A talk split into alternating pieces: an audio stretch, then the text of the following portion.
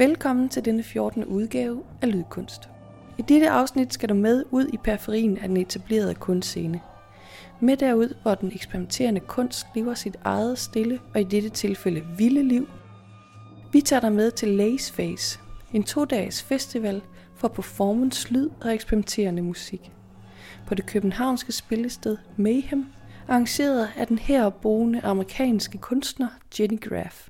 So Lace Phase is a festival of not only music but performance because some of the people that are involved are performance artists as well as musicians and the work that they do incorporates performance just as it, just as much as it does sound or music. Her vil vi undersøge, hvad der sker og ikke sker i interaktionen mellem performer og publikum, og finde ud af, om en amerikansk kunstner kan ruske lidt op i et nordisk kunstpublikum på to kolde hverdagsaftener i februar. Nå, Anne. Ja, Vi var på Mayhem det var vi. til... Til Lace Face Festival. Ja. Øhm, men ja, det var ude på Mayhem. Og det er et sted, du er kommet meget, Line. Nej, men jeg har været der lidt. Det er et, et, øh, et spændende sted. Det har postnummer på Ydre Nørrebro, men okay. det ligger lige op til grænsen til et Ydre Østerbro. Jeg kan næsten ikke komme mere yderligt på Nørrebro. Hvis. Der er ikke så meget andet derude. Nå, og så er det et område, hvor der er, altså, der er graffiti over det hele. Og så altså, er det fyldt med... Og en masse atelierer og øvelokaler. Altså, det er også lidt i forhold til hele, altså det, at Jenny Graff har valgt at have, ja, altså have det som location, det er vel fordi, hun gerne har vil ramme en eller anden sådan undergrundsscene. Altså, det er vel det tætteste, man kommer på, på sådan under, eller i hvert fald en af de sådan undergrundsscener, der er i København. Der er langt fra fornemme Charlottenborg ved Kongens Nytorv til, til Mayhem. Ballet blev åbnet af fire kvinder fra Malmø, som tilsammen udgør rytmisk konsekvens.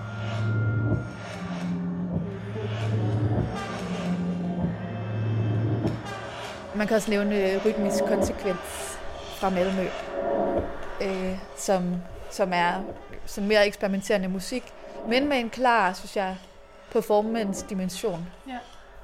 De, havde, de, var, de var om bag et rødt klæde, kan man... Altså, En rød skærm, faktisk, ikke? ja, Eller fire- det var nogle- ligesom sådan, de var, de var adskilt fra publikum med det der røde... Sådan, og så var der noget med nogle skygger, fordi der var noget spot bagfra. Ja. Og så havde de sådan nogle super fede øh, kostymer på, Ja. der var meget tæt siddende, Ja. og meget sådan, det hele var helt vildt stilfuldt, men man Ja. kunne næsten ikke se det.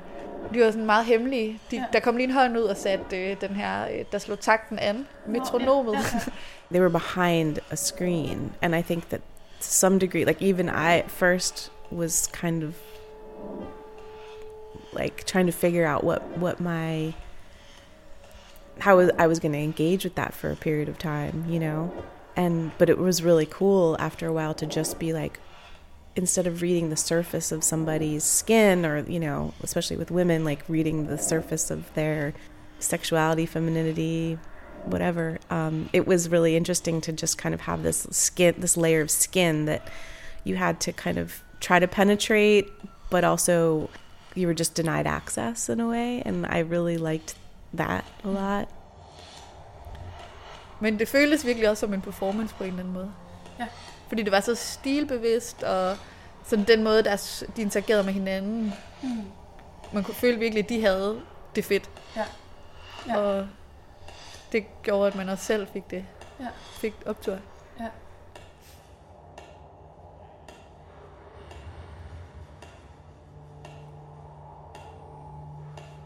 Kuratering kan nok bedst karakteriseres ved at have mange og meget markante skift i stemning, stil og format mellem hver performance. Det er så virkelig, virkelig forskelligt. Mm. Øhm, og det er noget af det, hun specifikt har gået efter, også i den måde, hun har legnet det op på.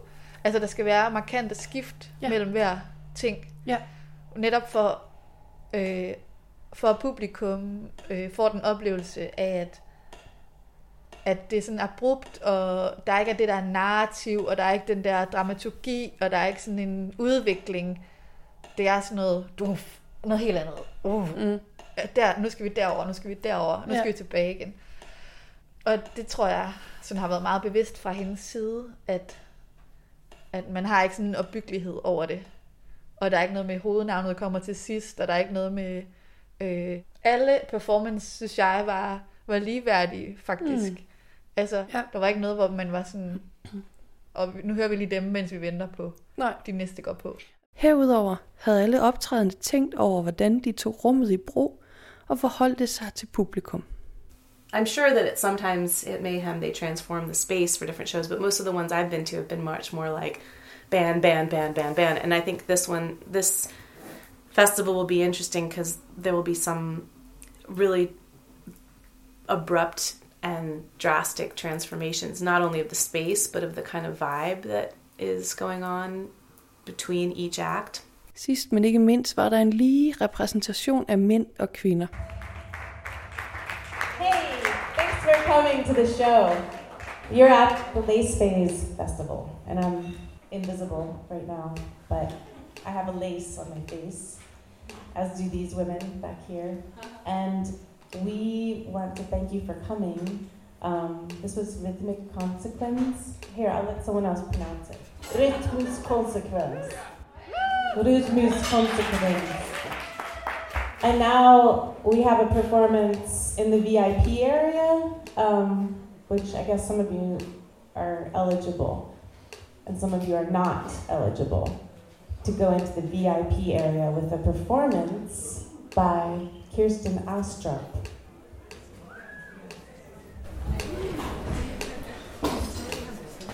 På Laceface skal jeg lave en, øh, en musisk performanceinstallation, som består af et VIP-area og et VIP-toilet, hvor man kun har adgang, hvis man har et, et stempel med et hegn-symbol på. There was a number of people that were expecting to see Kirsten and couldn't get in because they'd been given the stamp that doesn't permit you access.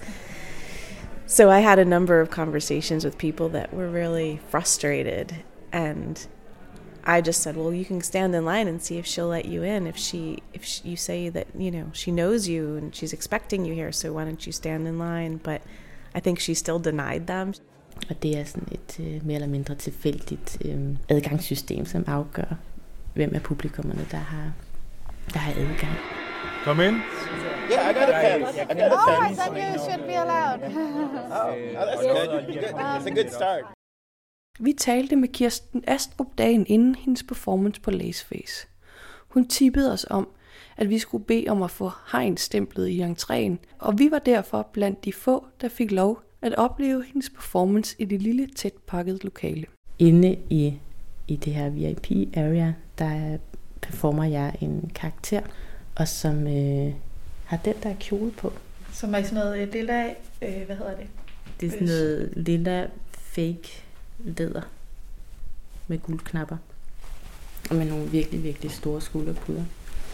Og så har jeg den her øh, korthårede gråhårs frisyre på. Den her karakter, den er stum, og derfor så har jeg den øh, på forhånd optaget nogle replikker, som den siger til de få heldige, der får lov til at komme ind i det her lille, trange VIP-rum. Welcome to the Mayhem VIP area. You are the very few people who have been chosen to meet each other by having the possibility to participate in this VIP event. Så jeg har optaget replikker på sådan nogle sorte øh, kassettebånd her, som den øh, som bliver sat i den her flotte øh, kassette øh, afspiller, Wow. som jeg fandt øh, i min baggård, da jeg boede i Oslo. Den har været monteret i en dobbeltseng, og ser, bare, ser virkelig underligt ud, når den kommer ud af sin, øh, af sin oprindelige sammenhæng. Men jeg er ret glad for den, så den er, den er sådan øh, det lydlige om, omdrejningspunkt for, øh, for performance. First of all, I'd like to introduce myself. I'm Kirsten Astrup. I'm an artist and I'm here to make sure you have a splendid evening and that you'll walk home with important new contacts on your film. Why don't we just take a round and ask people what their names are and what they do? Um, I'm Peter, and I'm an artist. Det hedder Anders. Jeg laver lyd. Jeg hedder Mads, og jeg er journalist. Jeg hedder Kis, og jeg kan virkelig Jeg godt lide Naja, og jeg arbejder med kunstner. Jeg hedder Morten, og jeg laver billeder. Jeg, er Maja. jeg hedder Maja, og jeg har lidt akavet. Jeg hedder Line, og jeg laver podcast. Performancen karikerer networking-situationer, hvor indercirkler mødes og dannes, og øhm, networkingens præmisser spilles ud på et overdrev på en måde, hvor det nok også bliver lidt grænseoverskridende. Now I'll ask you to pair up with someone you do not already know, but who you'd like to get to know. Jeg skal lige flytte space her. Jeg tror også, jeg er nødt til at mingle lidt den her vej. Og andet så er performance-karakteren også med til at skabe en stemning, hvor man som publikum ikke rigtig ved, om man egentlig er velkommen derinde eller, eller ej. Øhm, og der kan jeg også godt lide at arbejde med, øh, at man som publikum tænker sådan, ja, yeah, wow, yes, jeg fik det rigtige stempel, jeg har privilegiet, jeg kan få lov til at komme ind i det der rum, og så kommer man der ind, og måske ved man så ikke helt, om man havde lyst til at have det der privilegie, når man kom der ind. Men øh, men karakteren er sød, og, og hun byder også på whisky og sådan noget. Skål. Skål. Det handler lidt om Facebook.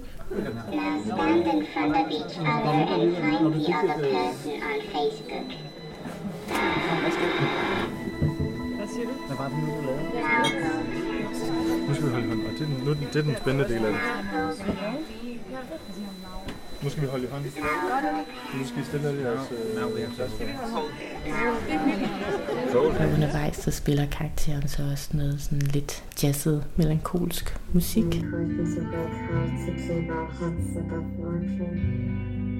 Øhm, som jeg har lavet med orgel og klarinet og bas, og så spiller jeg noget fløjte indover, øh, og det akkompagnerer så øh, nogle af de her replikker på kassettebåndene.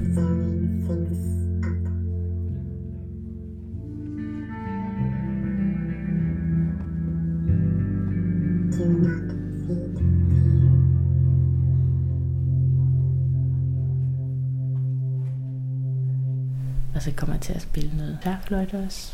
Takket være min baggrund i 6. julegarden i Jylland.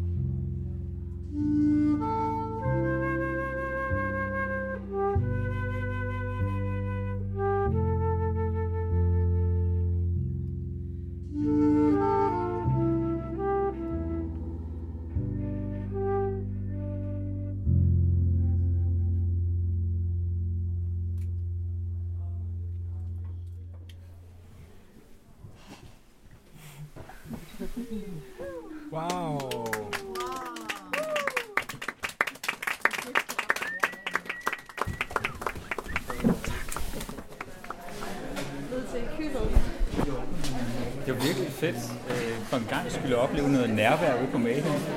Det er altid sådan, altså der er mange koncerter herude, hvor det var sådan noget, man bare stod og hørte et sindssygt noise, altså. Ja, det er rigtigt. Så er det virkelig, det er helt modsat. Der var virkelig meget, rigtig god stemning i hendes, øh, i ja. hendes performance. Og også, at stemningen blev bedre, efter man havde været til den. Ja.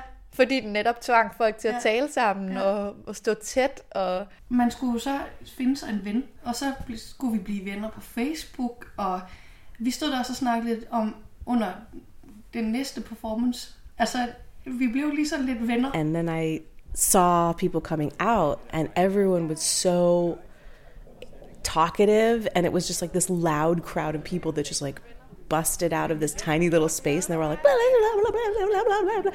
and I was like wow what did, what happened in there altså det sjove var jo at, at den mimer det her med privilegier og networking og mm. den her gallerisituation hvor man sådan meget hurtigt finder ud af, om jeg skal lige over snakke lidt med dem herover. Ah, hende her, hun er vist nok øh, kurator på det her udstillingssted. Ja. Uh, vi skal lige tale. Den kan man sige eksemplificeret alt det der frygtelige, man sådan hader ved kunstverdenen, hvor man skal lade som om man er sejere, end man er, eller et eller andet. Og, og alt det der fake ved det, men det var bare super reelt. Selve interaktionen var, ja. var, ærl, var, var reel og ærlig og, og varm og sådan... Ja. Øh, mm. ja, det synes jeg faktisk var helt utroligt, at man kunne, man kunne man, altså helt genialt greb af Kirsten Astrup, at, at, hun, at man kunne sådan lege med det på den måde.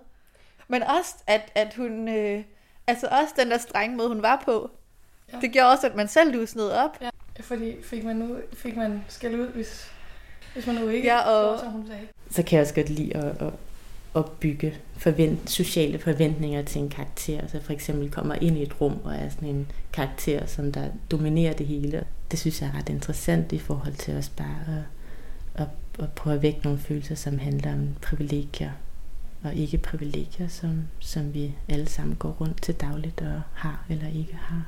Man kan sige, at Kirsten Astrup, hun ligger i, synes jeg, den ende af line-uppet, eller den ende af spektret, som er sådan decideret, hvad man sådan forbinder med en kunstperformance. Ja. Hun er billedkunstner, hun kommer fra akademiet, har performet i Norge i mange år, men har også øh, haft sin praksis på sådan mere uformelle steder, som, som en kvindefestival, en, en natklub i Norge, men, det, men en del af, altså hun kommer fra kunst, kunstverdenen, hvor jeg kan man sige sådan en som, som Jenny Graff, som arrangør og også performer, hun ligger sådan lidt imellem. Hun har baggrund i eksperimenterende musik, men også uddannet i, i, som ja, er kunstner øhm, og performer. Og for hende er de to ting helt, helt sammensmeltet.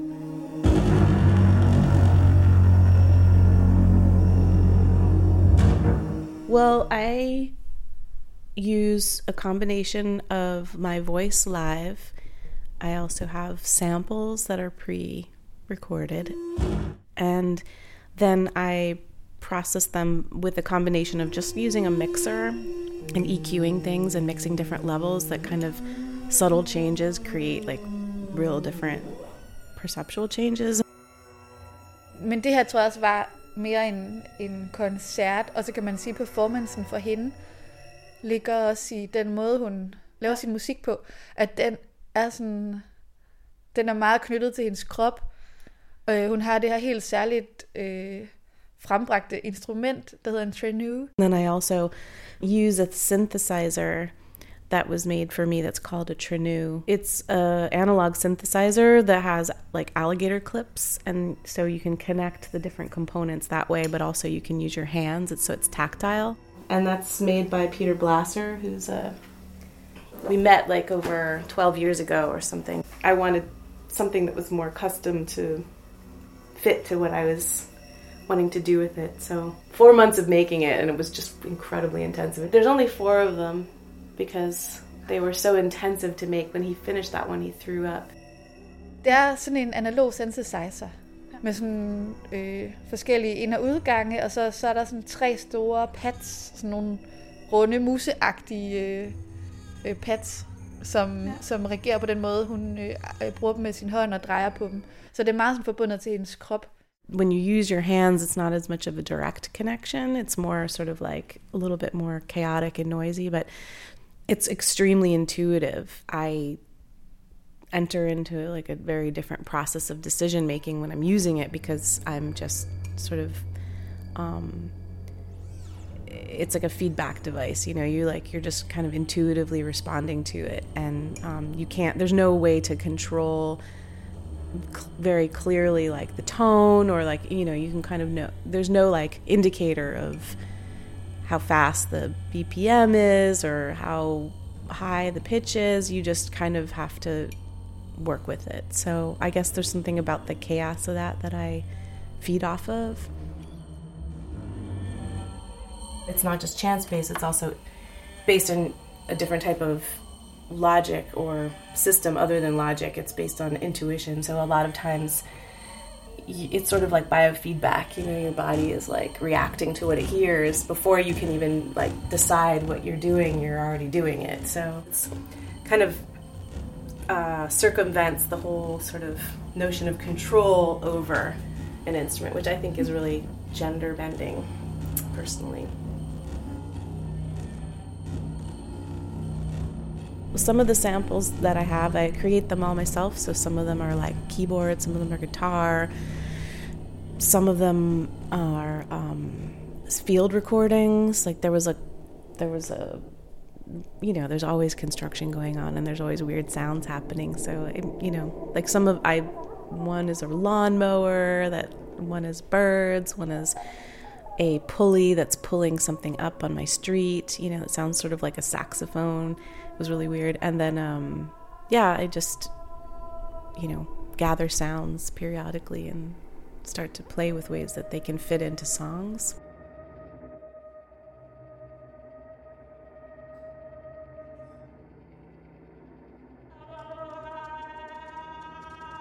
Altså, hun har et kæmpe bagkatalog af ting, hun har lavet, og hun har lavet ja, sådan nogle ret øh, spektakulære performances, øh, hvor hun er klædt helt vildt ud, og de mm.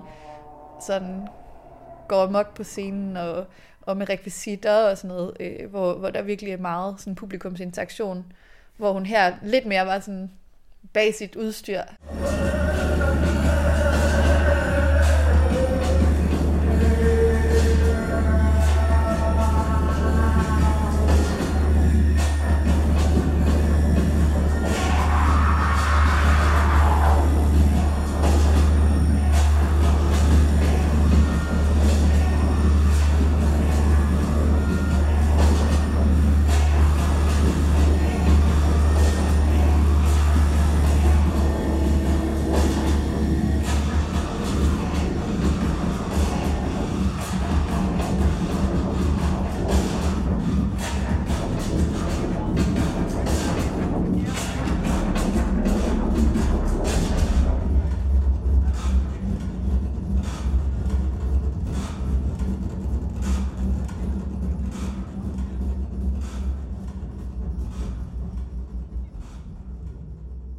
Mens Kirsten Astrup og Jenny Graff begge kommer fra en kunstkontekst, har Shalane Gari sin baggrund i musikkens verden, hvor hun spiller trommer i bands som Selvhenter og Pingo Noisu.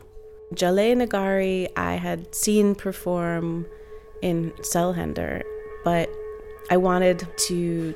I just basically did a lot of research to find out about people I didn't already know about. So she was one person that I was interested in seeing play solo.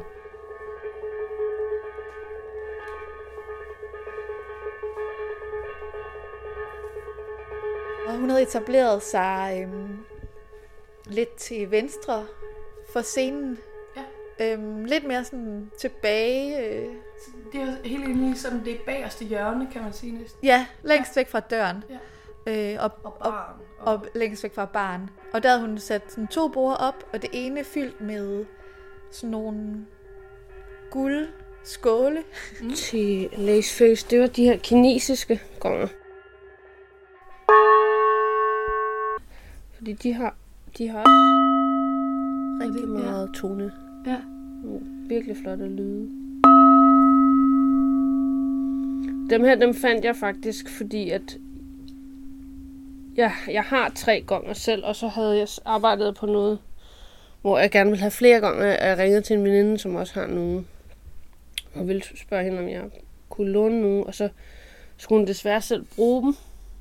Øh, den, i den der periode, så ja. jeg var sådan, okay, helt klart, det gik ikke. Og så sådan, lige da jeg havde lagt røret på, så gik jeg forbi en container, så fandt jeg sådan fem, seks af de her, og så var jeg bare sådan, okay, helt klart, så bruger jeg dem. Ja. Øhm, Og det der...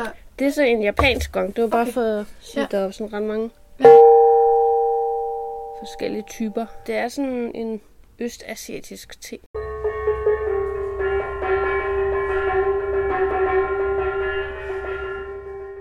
Syngeskålene er fra Indien, som min lillebror købte med hjem til mig, da han var ude at rejse i Indien. Det er lidt lavet af det samme, som bækkener også er lavet af, ikke? men de her sådan runde, sådan til langagtige stykker, som man så slår på i midten, og så synger de sådan. Har de ligesom meget nogle, de har et ret sådan, om, sådan rigt tonemateriale og sprog. Sådan både hovedtoner, men også rigtig mange overtoner. Jeg er helt sikkert også inspireret af sådan noget øh, østlig, altså sådan både gammel musik fra Bali, øh, som er meget gong-baseret. Men jeg har også spillet lidt traditionelt shamanistisk koreansk musik, som også er for mig noget af det, der har været rigtig spændende med at arbejde med dem. Eller sådan, det er helt klart det der sådan overtone liv, der ligesom bliver skabt. Der arbejder jeg meget egentlig med nogle simple sådan rytmer, men hvor tonematerialet så sådan lidt ændrer sig. Det er lidt forskelligt, øh, hvad for nogle toner, der bliver betonet, alt afhængig af, hvor man præcis lige rammer.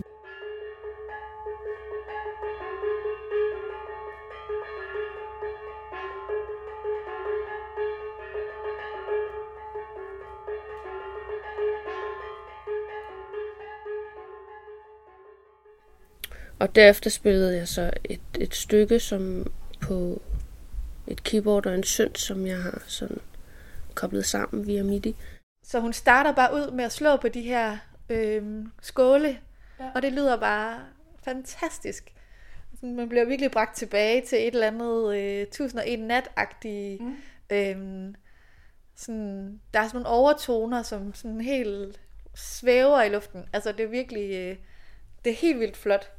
Og meget sådan præcist, og meget sådan, ja, hun er, hun er virkelig tight i det, hun laver. Øhm, det var sådan, hendes performance var virkelig delt op i to helt forskellige sektioner. Så hun spillede øh, nogle numre, kan man sige. Hun, hun spillede på det noget tid. Øhm, og så flyttede hun ligesom, øh, så vendte hun sig bare lige 90 grader. Og så øh, slog hun nogle meget sådan hårde keyboard øh, akkorder. Og sang også til. Ja. Øh, det var sådan, hvor det andet var meget smukt og skønt på en eller anden måde, samtidig med, at det var percussion, så det er jo også meget øh, sådan slag, det er jo bare slag.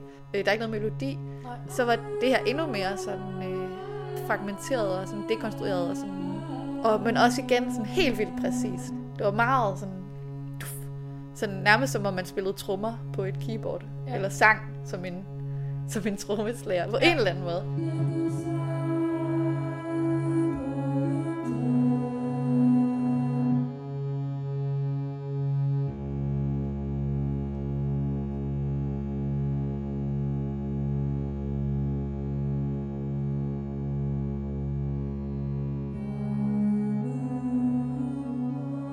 Ja, og der var så nogle... Det, hele, det, hele det forløb bestod så af nogle øh, mindre, sådan flere små stykker. Og der arbejder jeg igen egentlig også rigtig meget med det her overtonespil og det her sådan, øh, hvad hedder sådan noget, øh, psykoakustiske øh, lyd, der ligesom opstår i rummet. Og det opstår også lidt sådan rent teknisk på keyboardet og synten, fordi det er de her to elementer, som spiller oven i hinanden. Så der, der opstår ligesom sådan nogle toneinterferens og fase ting, fordi jeg også, så kan jeg styre sådan med, hvordan tonerne ligesom skal ligge og bente lidt, og, og, og på den måde styrer jeg sådan overtonespillet.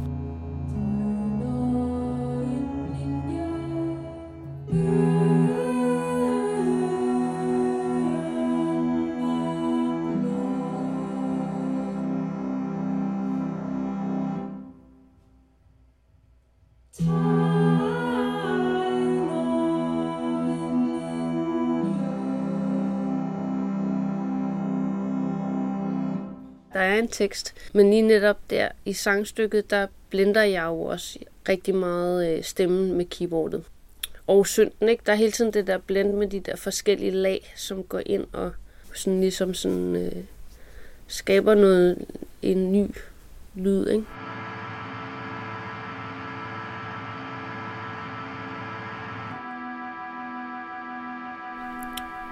Men det, det, det er ord, men det er også meget sådan frase og rytme. Jeg har nogle små sætninger, som jeg så sådan laver længere fraser over.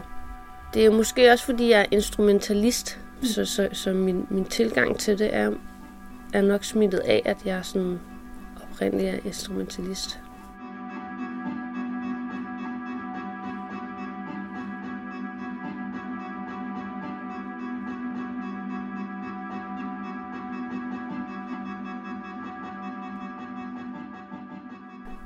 Har hun, altså jeg har oplevet hende som trommeslager i Pingo Løjsu. Øh, og altså, der, jeg lagde mærke til hende, fordi hun havde en helt vildt fed energi bag det af trommesæt. Ja. Var, var, altså, havde hun den samme energi? Nej. Sådan, nej, hun var, mere, Hun var meget mere sådan indadvendt. Ja. Jeg har nemlig også set hende spille øh, i band, hvor hun er gået helt amok på trommerne. Øhm, men det her, det var nok øh, det var en, en anden stil, en anden side af hende på en eller anden måde. Ja. Hvor hun sådan, jeg bare stod i en blå striktråd og sådan kiggede ikke sådan meget op og var meget sådan, øh, ja, nærmest sådan lidt generet, eller i hvert fald bare meget koncentreret.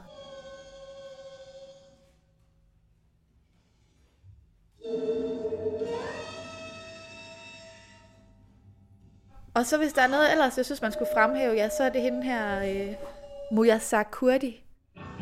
Hun beskæftiger sig meget med sådan det her med forholdet mellem krop og stemme, og bevægelse og spontanitet mm. og improvisation. Jeg synes virkelig faktisk, alt hvad jeg så, synes jeg var hver især greb mig. Øhm, og, og jeg synes også, at de sådan, øhm, havde nogle ret forskellige kvaliteter. Alt sammen var virkelig sådan intenst og og spændende. Der var for eksempel hende der, som... Ja, nu kan jeg jo ikke huske, jeg kan ikke huske, hvad hun hed, men hun var også en amerikansk kvinde, som hun ja, havde sådan nogle elektroniske ting på sin krop, så ja. det var sådan, hendes bevægelser lavede lyd. Muyasar Kurdi, she's from the US and she does also performance with improvised sound. Hun har studeret øh, japansk øh, dansetraditioner, en japansk dansetradition, der hedder Buto, med nogle ret, rigtig store mestre inden for den genre. Og hun er en stor spiller, tror jeg, på den internationale scene. Her performances are very um, dramatic and using the body very much. Det var også ligesom helt klart sådan en performance performance koncert, kan man sige. Hun var klædt i sort og havde, øhm, havde sensor, et eller andet øh, elektronisk udstyr til sine øh, hænder, påført sine hænder med kabler om bag til, til rundt om maven havde hun et bælte, hvor der sad en slags øh, synthesizer, som var klippet på hendes ryg og holdt fast med bæltet. Og de bevægelser, hun lavede i rummet, øh, gav en lyd, som også blev påvirket af skygger, og muligvis også af publikum. On the hands, there are these sensors for either movement and light or just light. I can't quite remember. And so as she's moving, she's creating sound. Der var virkelig en intens stemning, da hun var på. Ja. Der var bare helt, rummet var helt sort, der var ikke noget lys rigtigt i rummet, måske lige lidt lys i baren, eller man kunne lige se hinanden, og man kunne se hende. Og så, øh, og så bevægede hun sig meget sådan marionetdukkeagtigt, øh, løftede arme og drejede lidt rundt, sådan dansede nærmest. Øh, og, så, og så i løbet af sin performance, så bevægede hun sig lidt fra bagscenen og sådan frem mod publikum, hvor hun også måske jeg viskede noget og sagde nogle ting på et fremmedsprog. Og ja, kom sådan kom helt ud. Jeg tror, hun endte med at stå sådan en meter fra mig. Ja, det var meget, øh, meget stærkt faktisk.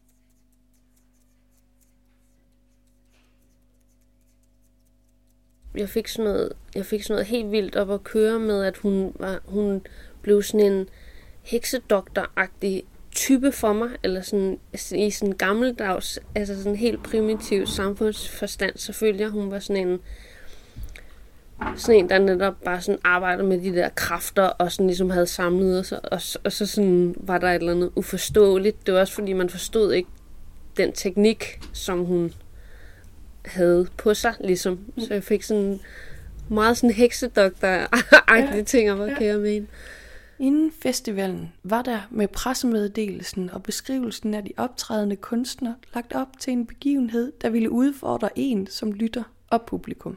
Vi talte med Jenny Graff efter festivalen for at spørge hende til, hvordan hun synes festivalen forløb. There were times when I was I started to I wouldn't say full on dance, but I was kind of to some degree dancing like I think during the TV dinner education and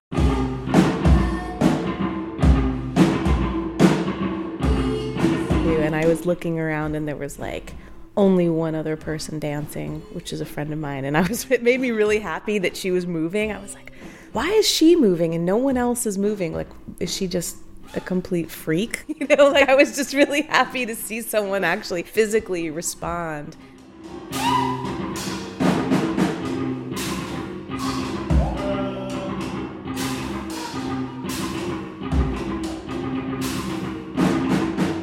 Med en baggrund som performer på undergrundscenerne i Chicago og Baltimore, er Jenny Graff vant til en mere direkte form for publikumsinteraktion, som er markant anderledes end scenen herhjemme. People could be very um, performative in the audience, so people might they might not like dance to something, but they might like actually taunt you. Like they might scream something and that's kind of to provoke you, or they might, um, you know, kind of walk around and pose in sort of a way. I mean, a lot of times you have people just yelling in the audience, you know, just like both positive and, you know, giving people shit.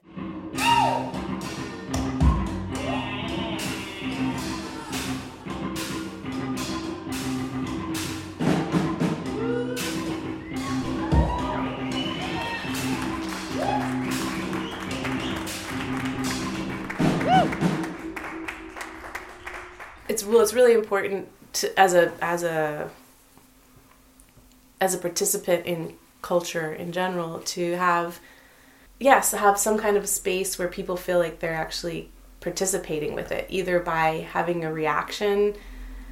Um, you know i think reactions are really important like even negative reactions are really important like to do something that is uncomfortable and i think discomfort is a really big part of what I'm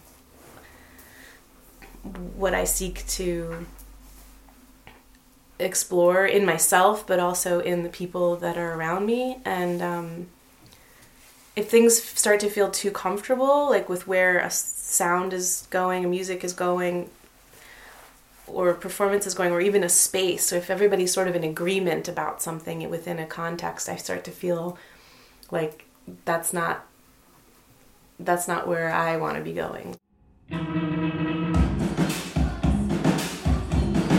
One of my favorite things is to just go to a show or go out to something where I don't really know what I'm getting into, and then I'm confronted by something so uncomfortable that I have to sort of take a look at myself or take a look at what my assumptions are. And I, that happened a lot in Chicago where I felt really strange and uncomfortable in many situations because I didn't know what was going on. Like in an in a going out to see music where you know there was a certain type of performance that was happening that I hadn't seen before, a certain type of sound, or or even just behaviors in the audience.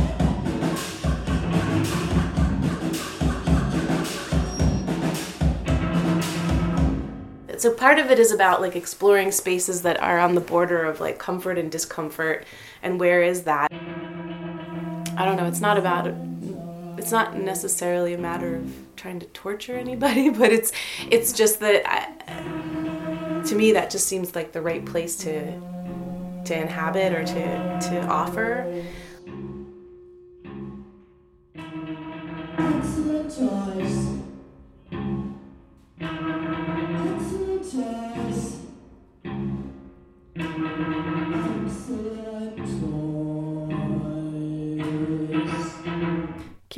Astrup har også oplevet, at det nordiske publikum kan være lidt tunge at danse med.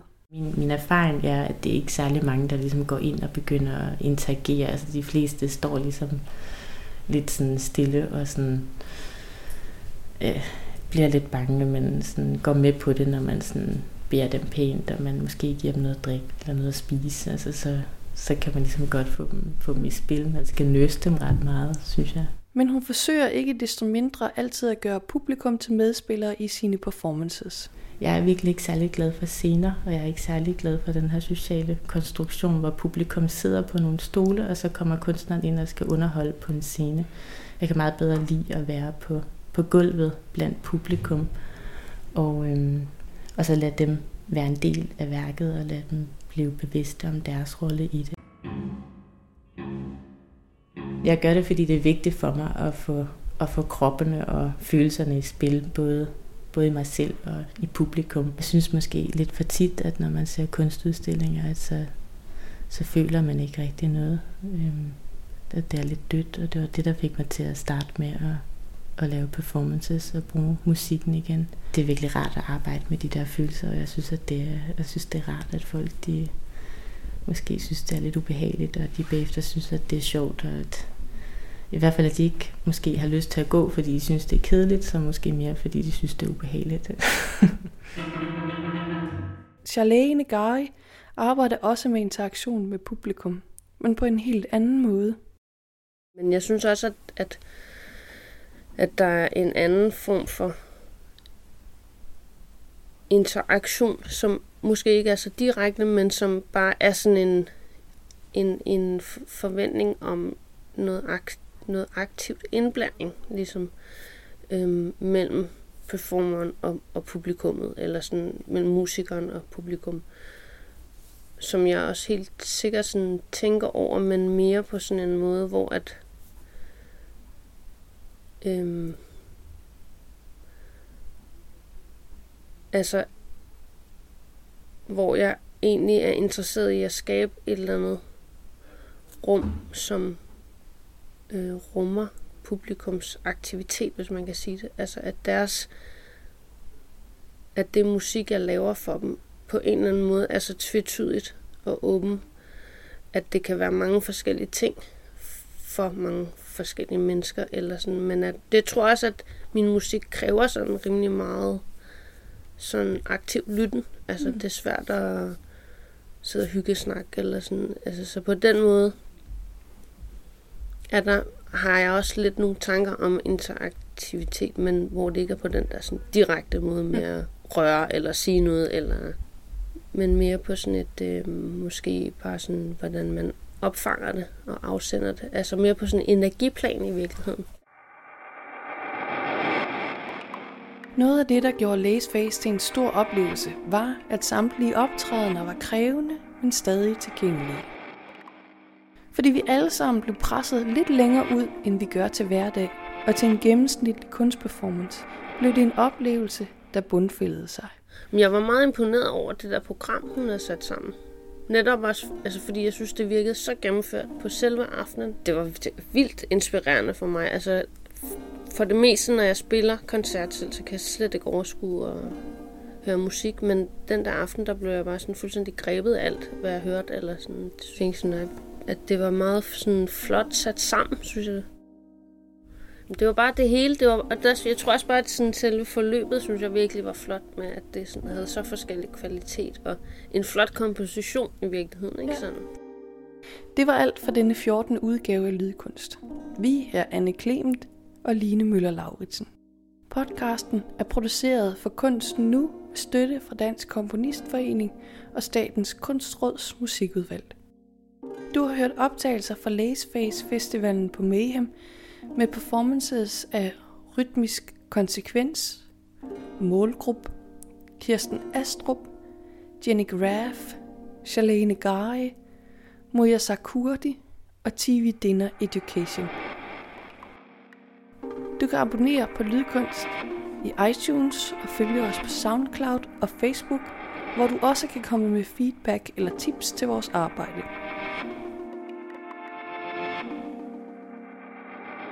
Tak, fordi du lyttede med.